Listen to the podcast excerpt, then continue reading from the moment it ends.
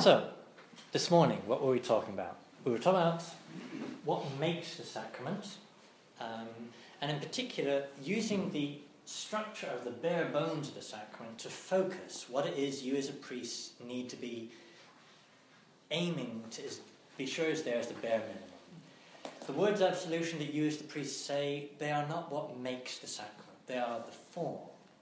The matter, or quasi matter, because it's not physical stuff, to use the language of Trent, is contrition, confession, and satisfaction. Contrition, you need to be sure there is imperfect but real contrition. They don't have the most perfect motive to be sorry, but they have a sense that it is wrong. Contrition includes hatred of the sin, maybe for an imperfect reason, but some kind of hatred of the sin, an intention, a resolution to not do it again, even if that resolution is weak. So a man comes to you confessing adultery every week. And every week he does mean it. I know I shouldn't be doing this, and you know, I'm, I'm, I'm just weak.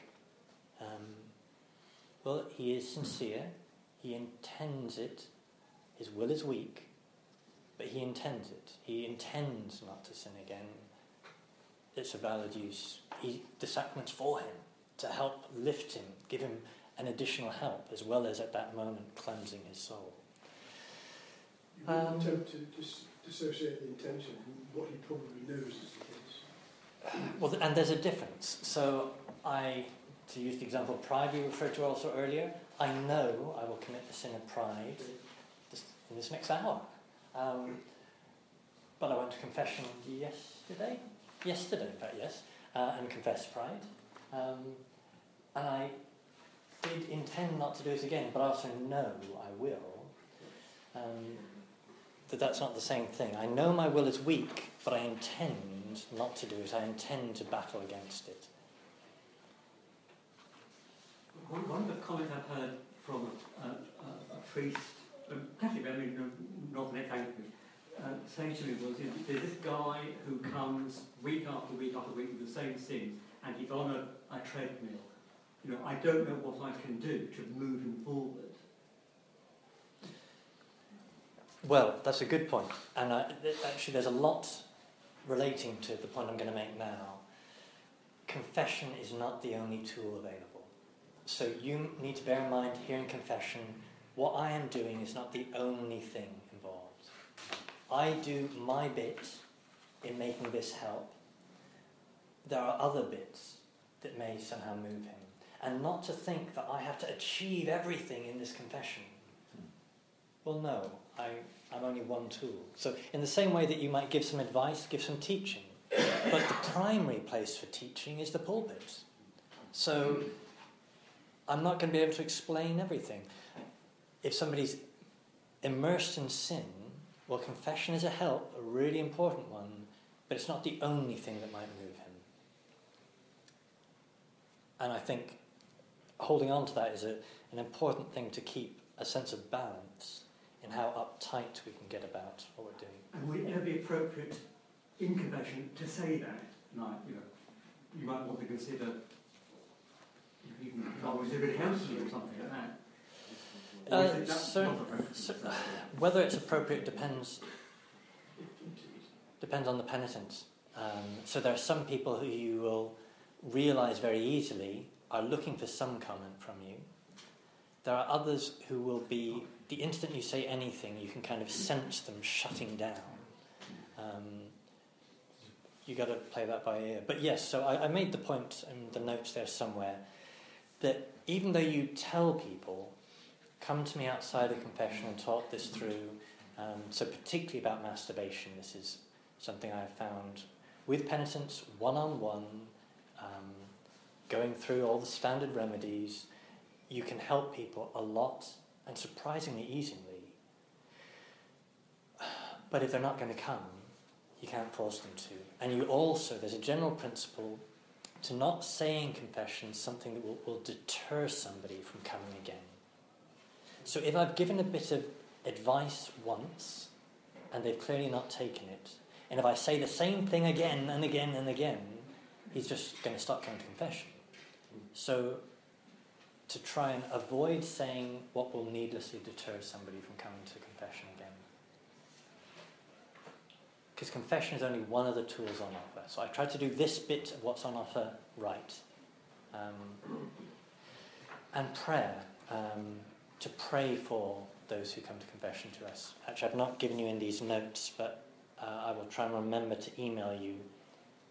Because many of you will see No Father Z's blog, mm-hmm. What is the Prayer Really? He's had on there a while back a really good prayer for a priest to say before and after hearing confessions. Um, it included the line, Let me save others, let me not lose myself. Uh, realizing that my soul is at stake here if I'm just glossing over and being harsh or impatient or careless.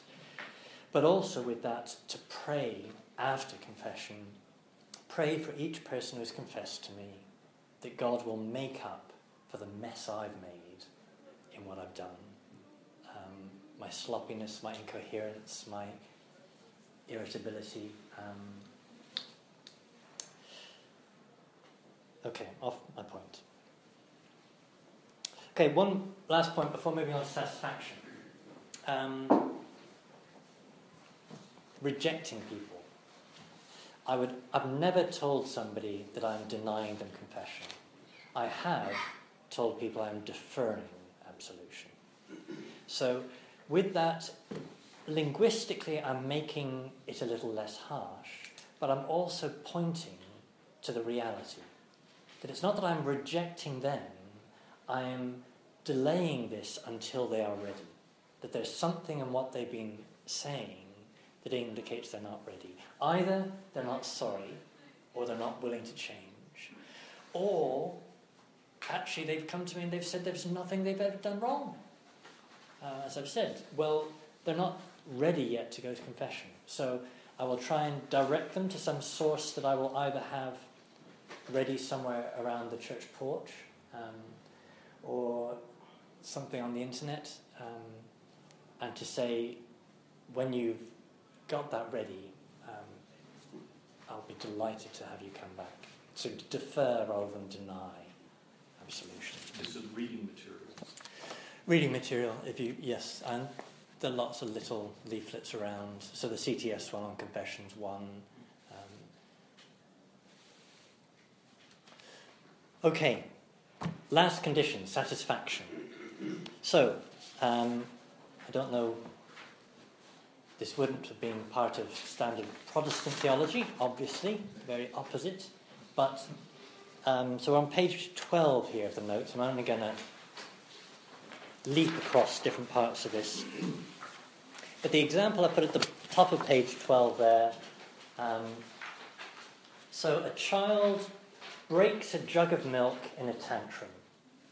The mother forgives the child, but the milk is still spilt there on the floor. So forgiveness is one thing, the remedying of the effects is another. Satisfaction is about the remedying of the effects. So that there's a distinction here.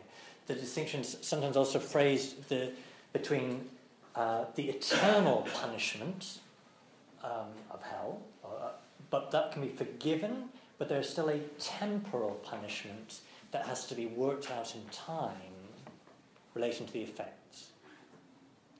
Those effects are between me and my relationship with God, within myself, the damage I've done to myself by my sin, and with other people. So all of those things are satisfaction. And if I'm not wanting to make satisfaction, I'm not actually sorry. If the child breaks the jug of milk and says he's sorry, but doesn't actually want to undo the damage, that's a sign he's not actually sorry. So, true sorrow has this willingness to make satisfaction. So, the condition we are looking for here is this desire to make up for the damage of my sins. Um, and there's a two part phase to this in order for the sacrament to be what's called complete, um, I need to be willing to make satisfaction. There's a further stage when I actually make satisfaction that not only has that eternal punishment lifted, but has actually the temporal punishment working out in time of the effects is resolved as well. Now, a priest assigns a penance in confession. That penance does not undo all of the damage of your sin. It's a specific canonical expression, a sign of your willingness, your intention to make satisfaction. So somebody comes to you and confesses, to come back to the example of adultery, because moral theologians always talk about sex, confesses adultery, and I give him three Hail Marys. Does three Hail Marys undo adultery? No. It's a sign of his needing to undo the damage. Um, and it has a particular added sacramental benefit by being assigned in the confession. But it's not a thing in itself. And often when we assign a penance, we need to make that distinction so that people realize. Um, I can remember a teenager sniggering um, at a, a, penance I gave him because he confessed something quite significant. Um, and I suspect he was also sniggering because he was only there because his mother had forced him in. But the point to make is well, you're not able to do the penance that you need to do. I'm assigning you a small thing um, to not give you too big a burden. Um, so, um, St. Thomas Aquinas is quoted on a regular basis with this. He takes the analogy most of us don't use log fires anymore, but if you put a big log on a fire, you actually put it out. Mm-hmm. Now, the fire needs wood to burn, but if you put too much, it puts it out. It doesn't make it burn anymore. In the same way, to make the fire of contrition, of grace burn in our souls, the penance that has to be given has to not be too much, or else it will discourage the penitent, it will crush the resolution to improve that was there.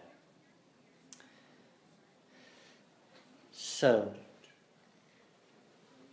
this, this twofold stage a willingness to make satisfaction that is the essential part of the sacrament, the actual making of satisfaction that is an ongoing process, and somewhere in between, the canonical penance that's been assigned has to be done to gain the finishing of the sacrament. But the manuals of moral theology say that there's an added benefit even though it's not canonically expressed, of uniting my future penances with my last confession. So I realized that the penance I was given yesterday was only quite a small thing, um, and that actually there is a remaining residue of temporal punishment that I need to be working out. And so the penance I do today, I unite with that confession, and it requires an added value as a remedy for sin.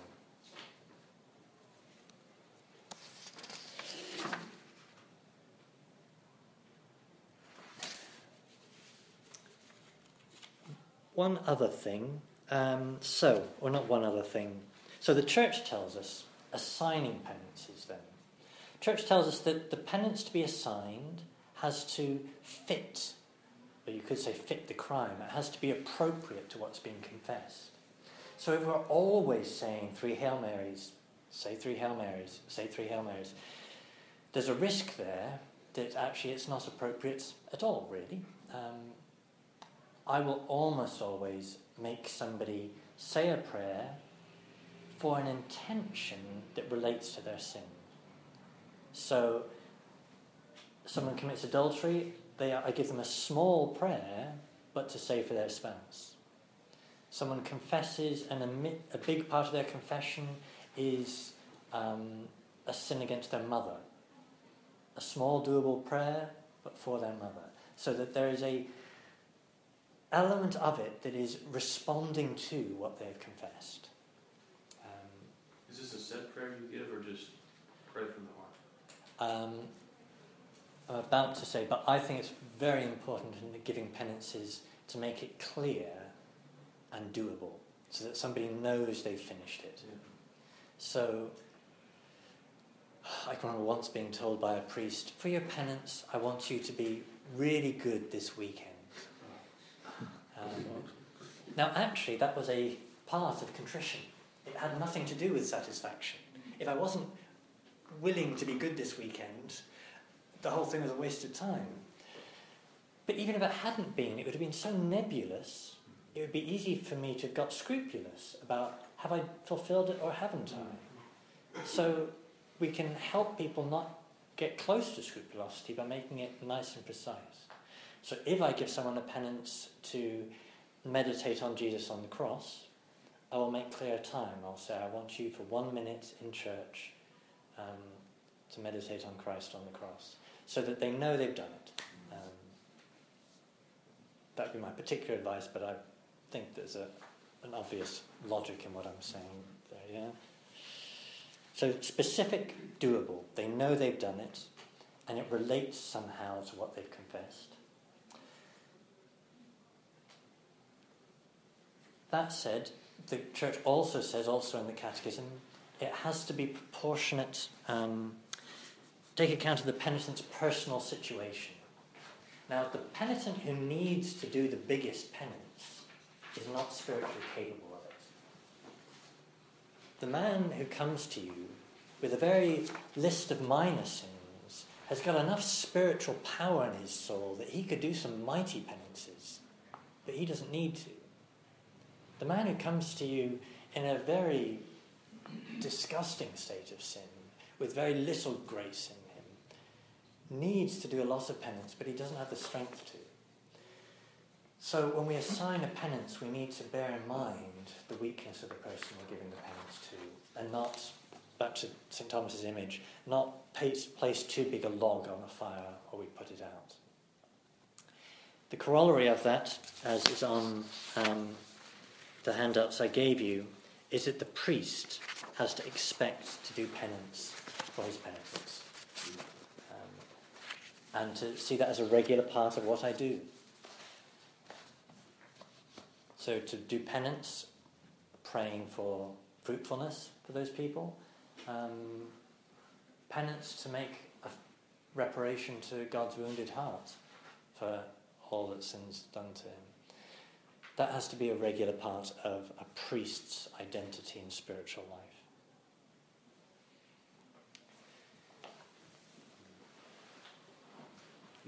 By name. I think you could do it both in a generic and a specific way. I suppose I do both. I probably do it more generically than specifically. I have had moments in my priesthood when there will be particular big sins I'm aware I need to be praying for. And a sense, particularly now as a parish priest, I think I would have that sense even more of my duty to my flock, that they're my flock, but that's not me as in mine as in power, but mine as in responsibility. And that they have a right to expect their parish priest to be making this kind of intercession for them.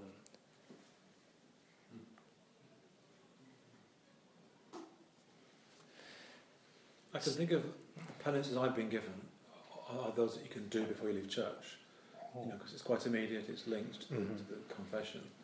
I have heard of priests both giving and being given. Mm-hmm. Priests who are quite open about this penances, which are quite extended.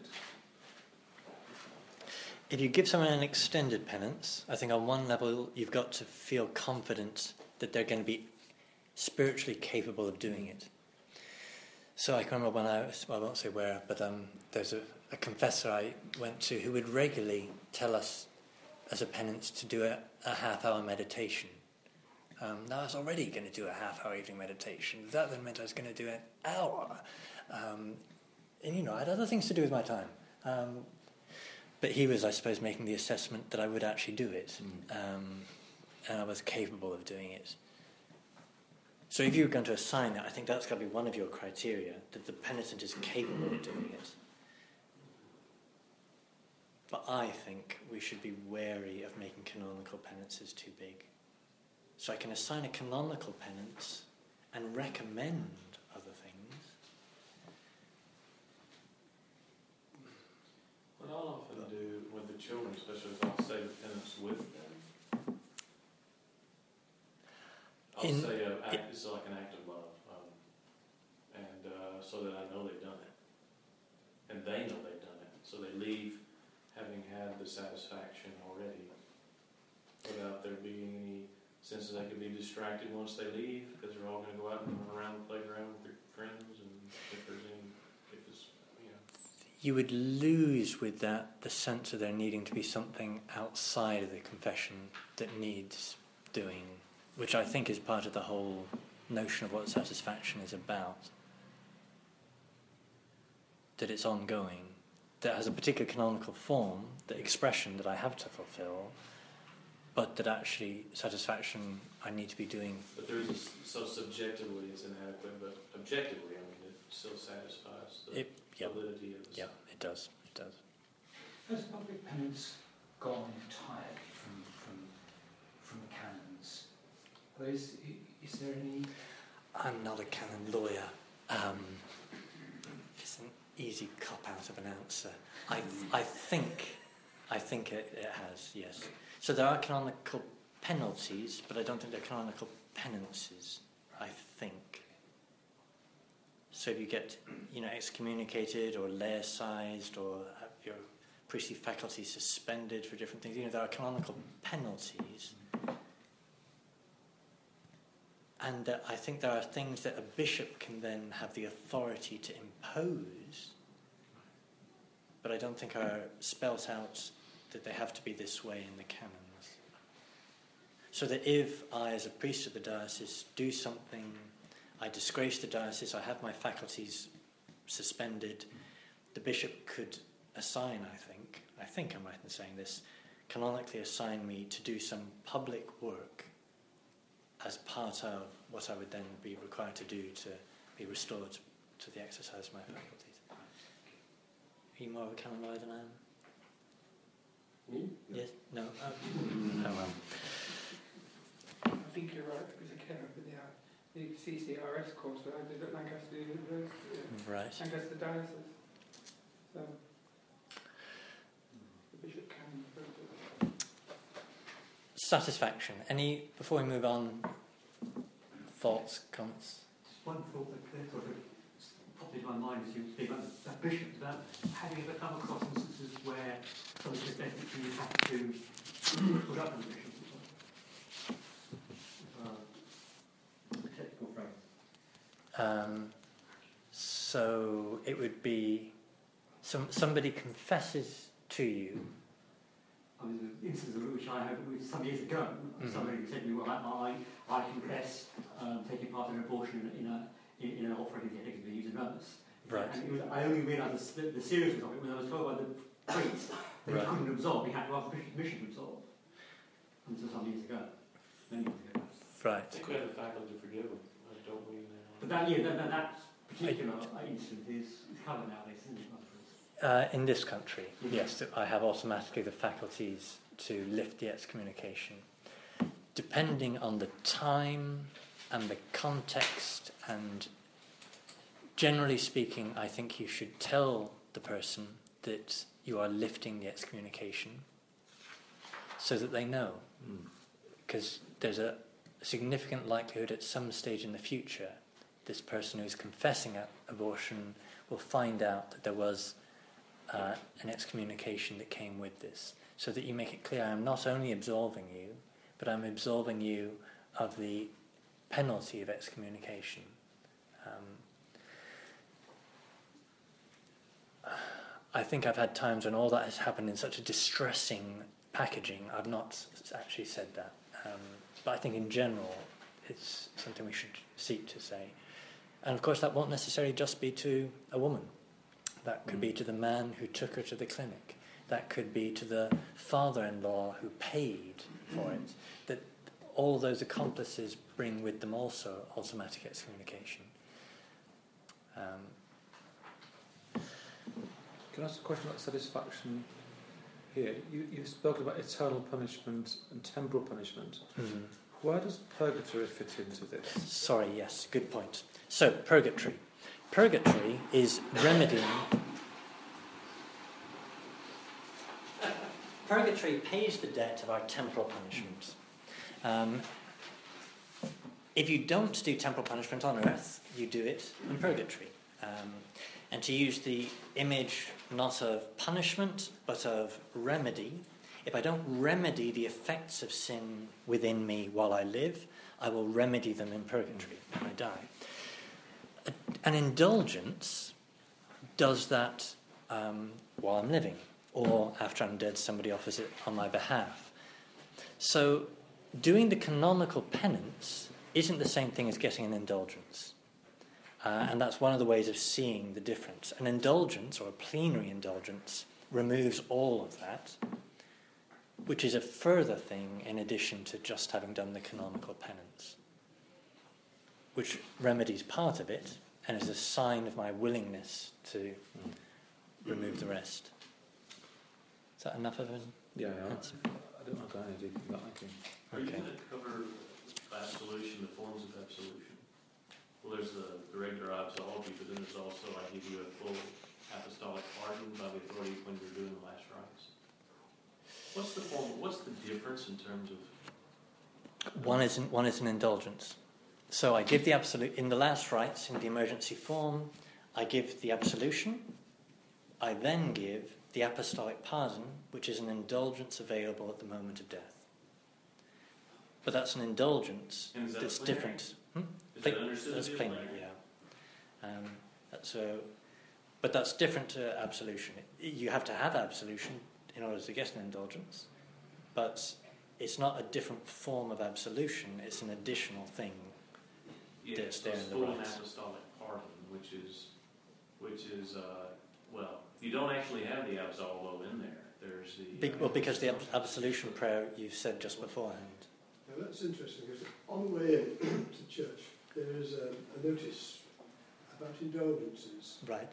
and I read it cursorily, admittedly, after lunch, and it suggests, to, to, my, to my understanding, that uh, it operates outside of the confessional and actually acts as, as an absolution. I'm sure it's not saying that, but that's, that's the way it comes across as, as you read it. An indulgence has what are always called the usual conditions attached to it. The usual conditions including sacramental confession and absolution uh, and communion, Eucharistic communion. Um, those are the usual conditions. It doesn't, it doesn't say that when you read it. Well, I, it's, it's there on public display.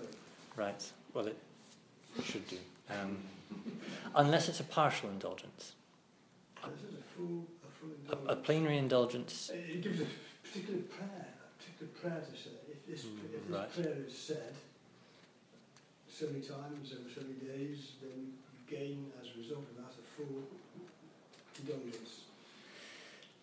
Um, if it's saying that, it would always have to be presuming the usual conditions, as they are called. It may say that, but I don't think it does. Okay, well, That Oh. would be understood, surely. Hmm? That would be understood. It Oh. was understood by me. Will you understand now? Yes. That's, that's why, that's why Father's been sent to us, in order to make sure that we do understand correctly. Worth reading, I thought. uh, and it might be an example if it wasn't clear of why, when we put things like that out, we need to. There would have been a time when you could have said the usual conditions, and people would have had a clue what you meant. I mean, Um, if, it isn't, if it wasn't clear to me, then I, I, I would hazard. It was not clear to others. I'm not trying to be proud. I would imagine that it's also not clear to lots of other people as well. Right. Okay, can I move along? Yeah. Okay, so um, a few different things to touch on. Page 18 of the notes.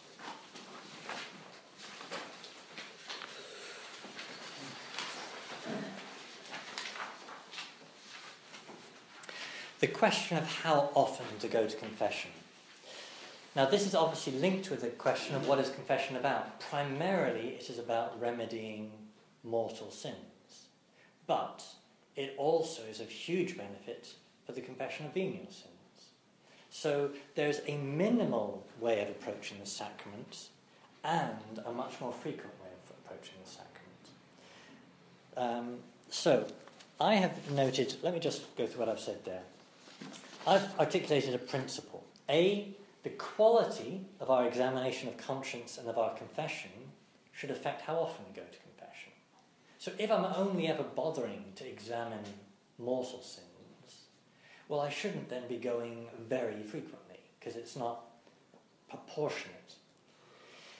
B, how much we avail of the other means towards salvation and holiness. For example, somebody who makes a daily holy hour and attends daily Mass should correspondingly confess more than monthly. Conversely, somebody who does not engage in mental prayer or weekday Mass will gain little from weekly confession of venial sins. So, the danger, if you take one of the means of salvation and use them a lot and don't use the others, is you get a dis, uh, an imbalance in your spiritual life, which can then go with scrupulosity or obsessiveness. And that would hold for all kinds of things in the spiritual life. So it's great to have a huge devotion to Our Lady, but if I don't also grow in that in a similar manner to my growing in other devotions, well, my devotional life is all out of balance. So the frequency of how often I go to confession should fit in in a similar way to how I am using the other things in the spiritual life. So, that said, monthly confession is the standard advice given for somebody who goes to confession, to goes to Mass only on a Sunday. Weekly confession is advised, I've listed there a few sources. Um, St. Francis de Sales is probably the most authoritative saint on this, um, compiling all kinds of advice in the 18th century previous sources. The 1917 Code of Canon Law actually legally required this of all religious, as in nuns and monks. It's also these days something you will encounter in the what are called the new ecclesial movements. So if you go to Youth 2000, Faith Movement I'm a part of, Opus Dei, other things, you will find weekly confession is just one of the things in the air. Um, you can even, as I've said, their daily confession uh, is supposedly the example in Pope John Paul II. The other end of the spectrum, yearly confession. So, how infrequently can I go before my lack of frequency in itself is a sin? Not just in itself is not good, but is a sin if I'm not even going once a year, that is breaking um, what's called the, the, the second precept of the church, which is you shall confess your sins at least once a year, as quoted in the Catechism. I've noted there the Easter duty. The Easter duty is actually a duty to go to communion once a year in the Easter season. If you're going to be prepared for that once a year Easter communion, you need a once a year annual confession at Easter also. One of the imbalances you will experience in parishes is there are people who have got this notion I only need to go to confession once a year, but they're going to communion every week, if not more. So there's a lack of balance there, as the church has encouraged more frequent communion, but it's also encouraged more frequent confession so there's a legal minimum for both of once a year that we're encouraged to much more. And that all these things should grow with each other, not one instead of another. Is that news to people? Or My understanding is some of the Orthodox churches, which one to one.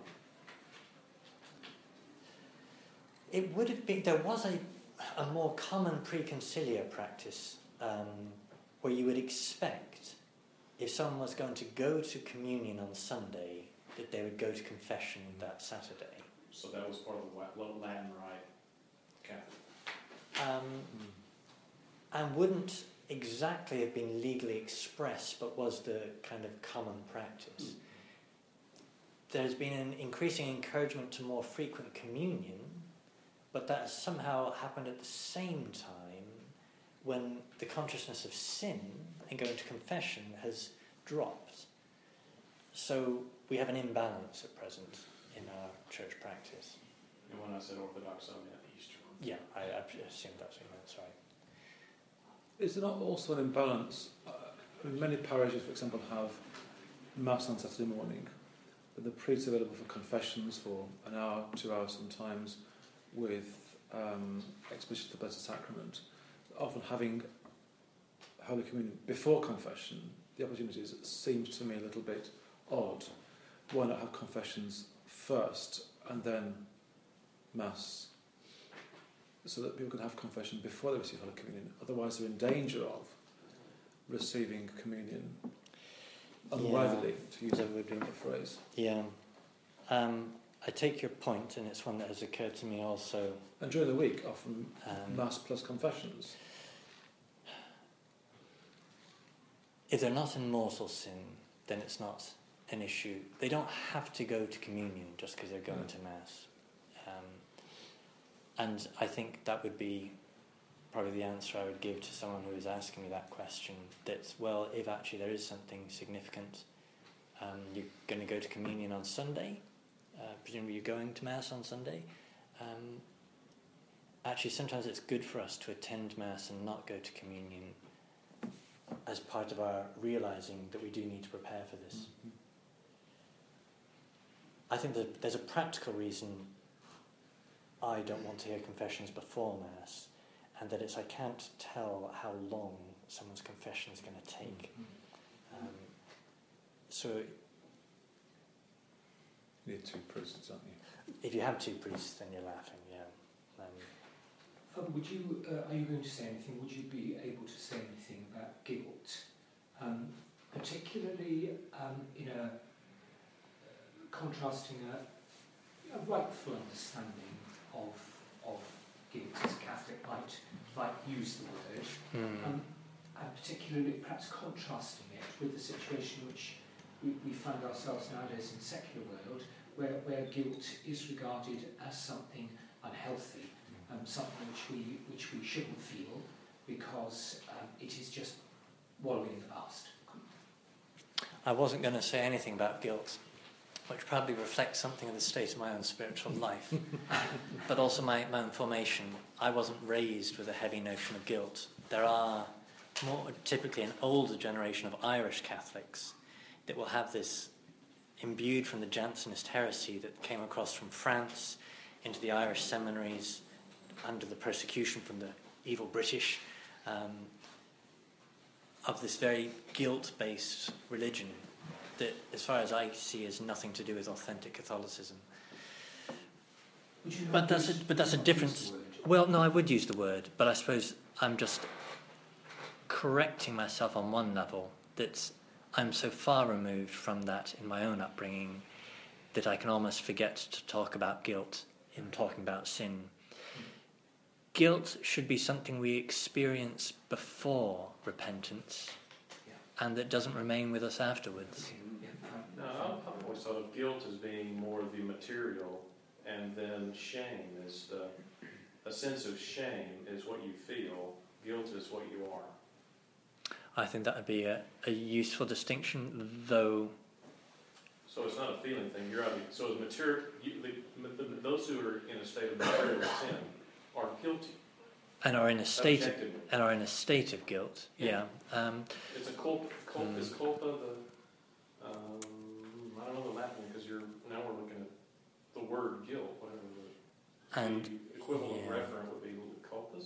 And I'm not sure where shame would fit in that in the Latin, if I'm Yeah. honest. But, but Um, could, could you could you just could you just give me again the thing you said about guilt being something? Well, guilt guilt is something that we should experience, I, and I would say, in my use of the word, should feel before repentance.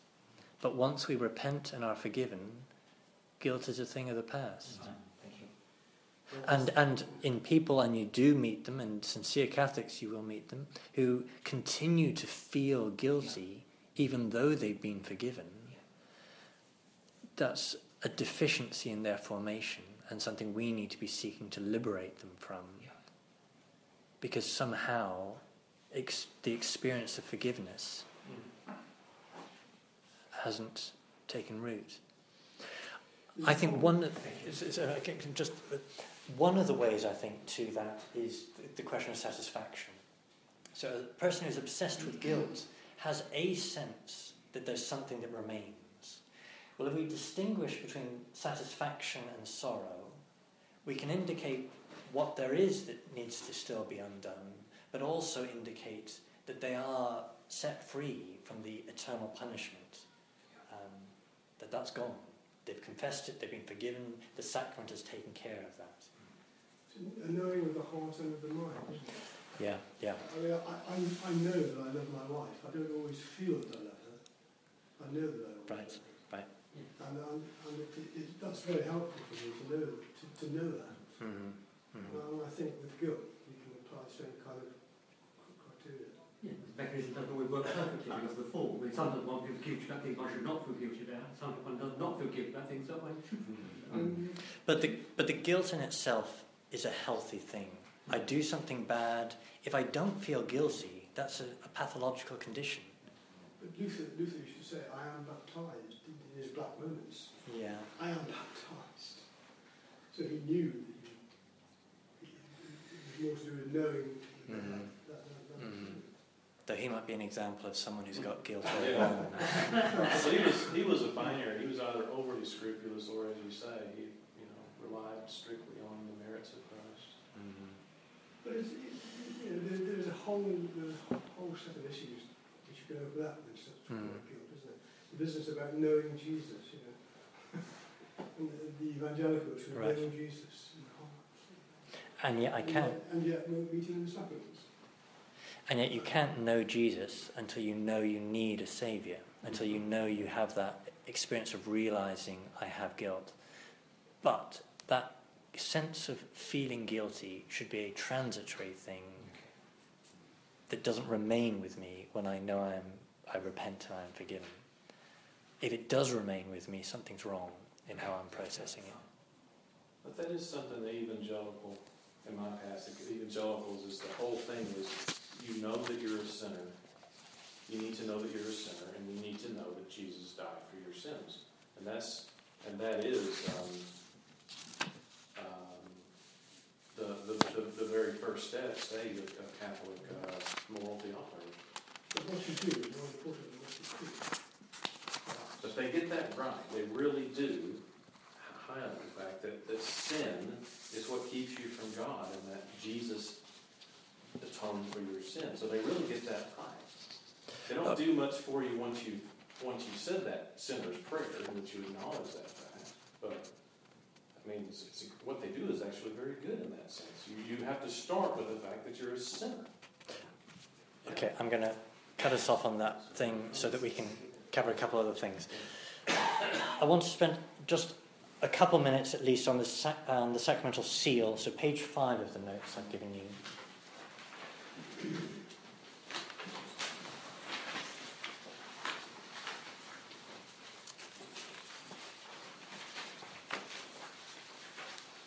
Now I'm going to leave you to read through those yourself, but just to draw your attention to the importance.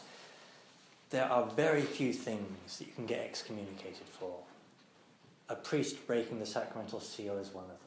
I don't just have my priestly faculties removed, I get excommunicated. It's a very serious thing. Um, our people need to have an instinctive, as they do, utter confidence that what they say in confession stays there. That means the way we talk to them, we need to have these two identities. There's what I know about somebody in confession that is quite different to what I know about them outside of confession. I know that Mrs. Bloggs is in a state of adultery, that she's doing this all the time, but I give her communion at Mass because in the external forum, I don't know there's anything wrong. I might tell her in confession, if you're going to stay in this state of adultery and everything else, you should not be presenting yourself for communion. But at Mass, I don't know that in my public persona. I give her communion. Which is different if she tells me all this in the public forum and other people know about it in the public forum. Yeah, so th- I need to have in myself this compartmentalizing, but the, the laity need to have confidence that this is part of how I function. So they need to have this sense that what they say in the confession stays in the confessional. So I don't see somebody outside of confession and say things like, Oh, yes, I saw you yesterday, didn't I? Um, now, that hasn't broken the seal, but it attaches a certain odium to it. Um, I am always very strict with penitents in saying, um, or if somebody starts half saying something to me after confession about what they've said in confession, I'll say, look, if you're referring to something you've confessed and you want to talk about it now, you need to tell me what you've said, because I can't play a guessing game here with what's in the seal and what isn't. And that does them the benefit of knowing that actually what they said there is sacred and staying there. But it also gives me the capacity to talk or not talk. Because um, otherwise, it's terrible for us to know well, can I even smile as they say this? How do I respond? Well, by saying, if you're implying something you may or may not have confessed, you need to indicate that to me outside of confession if you want us to talk about it now. Um, okay, the CDF has also warned about the danger of referring to confession in our sermons. So in a sermon, I say, Well, as somebody confessed last week. um, uh, or it could be even more general than that. Um, as somebody once confessed to me, there's a risk there of an odium being attached to the seal, that somebody doesn't feel quite as confident in the sacredness of the seal. So, to take this seriously ourselves and to live it out in a way that others can be confident about it. I'm not going to say, oh, unless anyone's got a particular question on that.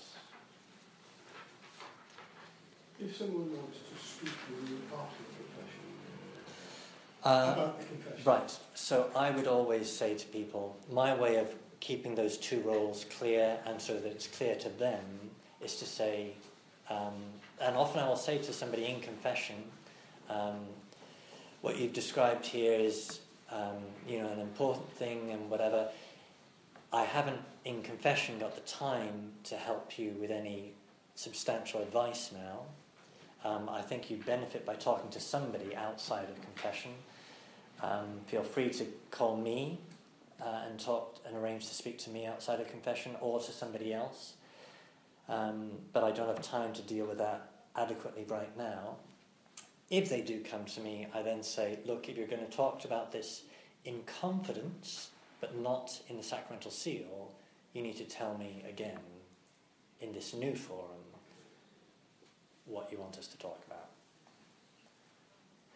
I think you can debate to some extent how strictly that is necessary if they've come to the same priest to talk about the same thing, but I think it actually helps establish confidence. So, uh, give a little further words about if uh, you had given someone advice as a part of their confession, Mm-hmm. and you assume that they had accepted that and Mm-hmm. discussed it as, as within, within the confession, and then afterwards they pigeonholed you and said, what do you mean by that, or, or substitute basically, are you, should you then say, well, you need to bring this up again outside of the confession?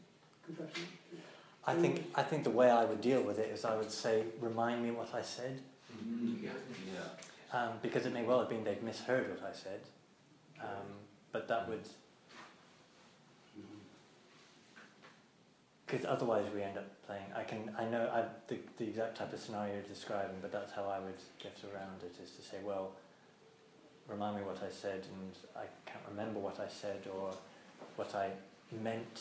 I think, And hopefully they've never confused that with the satisfaction element, because the satisfaction element should always be clear, right? I mean, you should, they shouldn't be leaving any questions with the satisfaction Right, required. Can I refer to, to one point before we page before we finish? Uh, page two of the notes.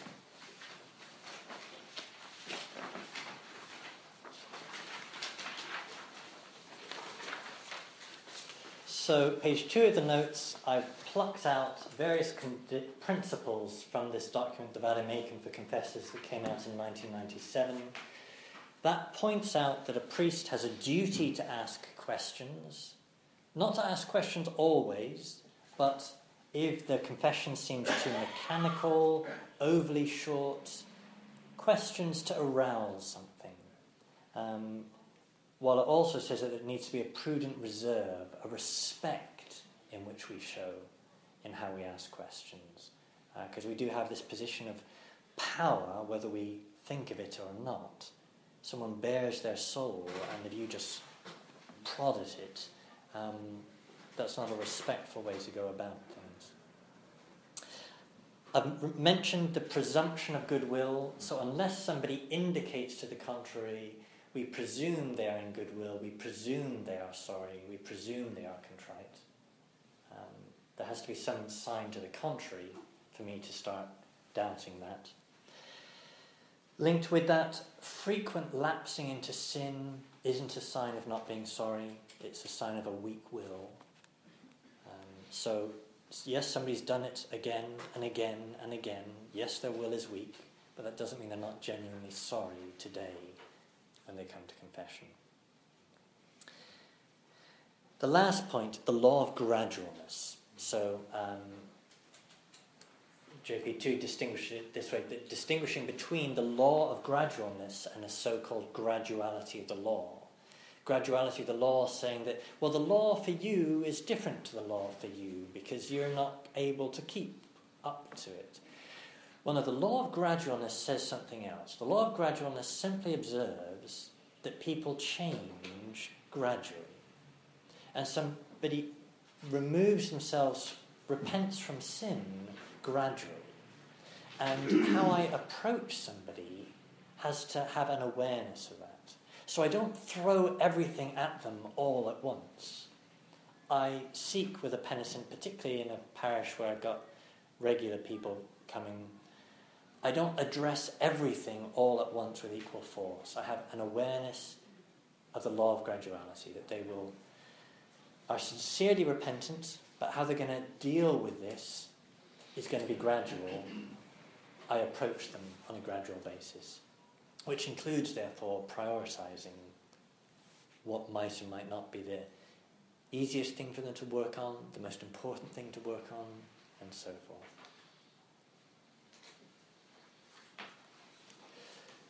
All right, I'm going to finish there. Um, if I can.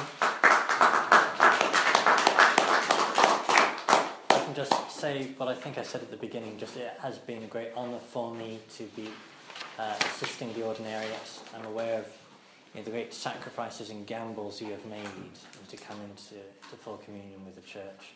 Um, and I've got huge respect for you for doing so. So thank you thank for you. letting me help you. this. It's the first time I've heard of sin as a gamble. thank you.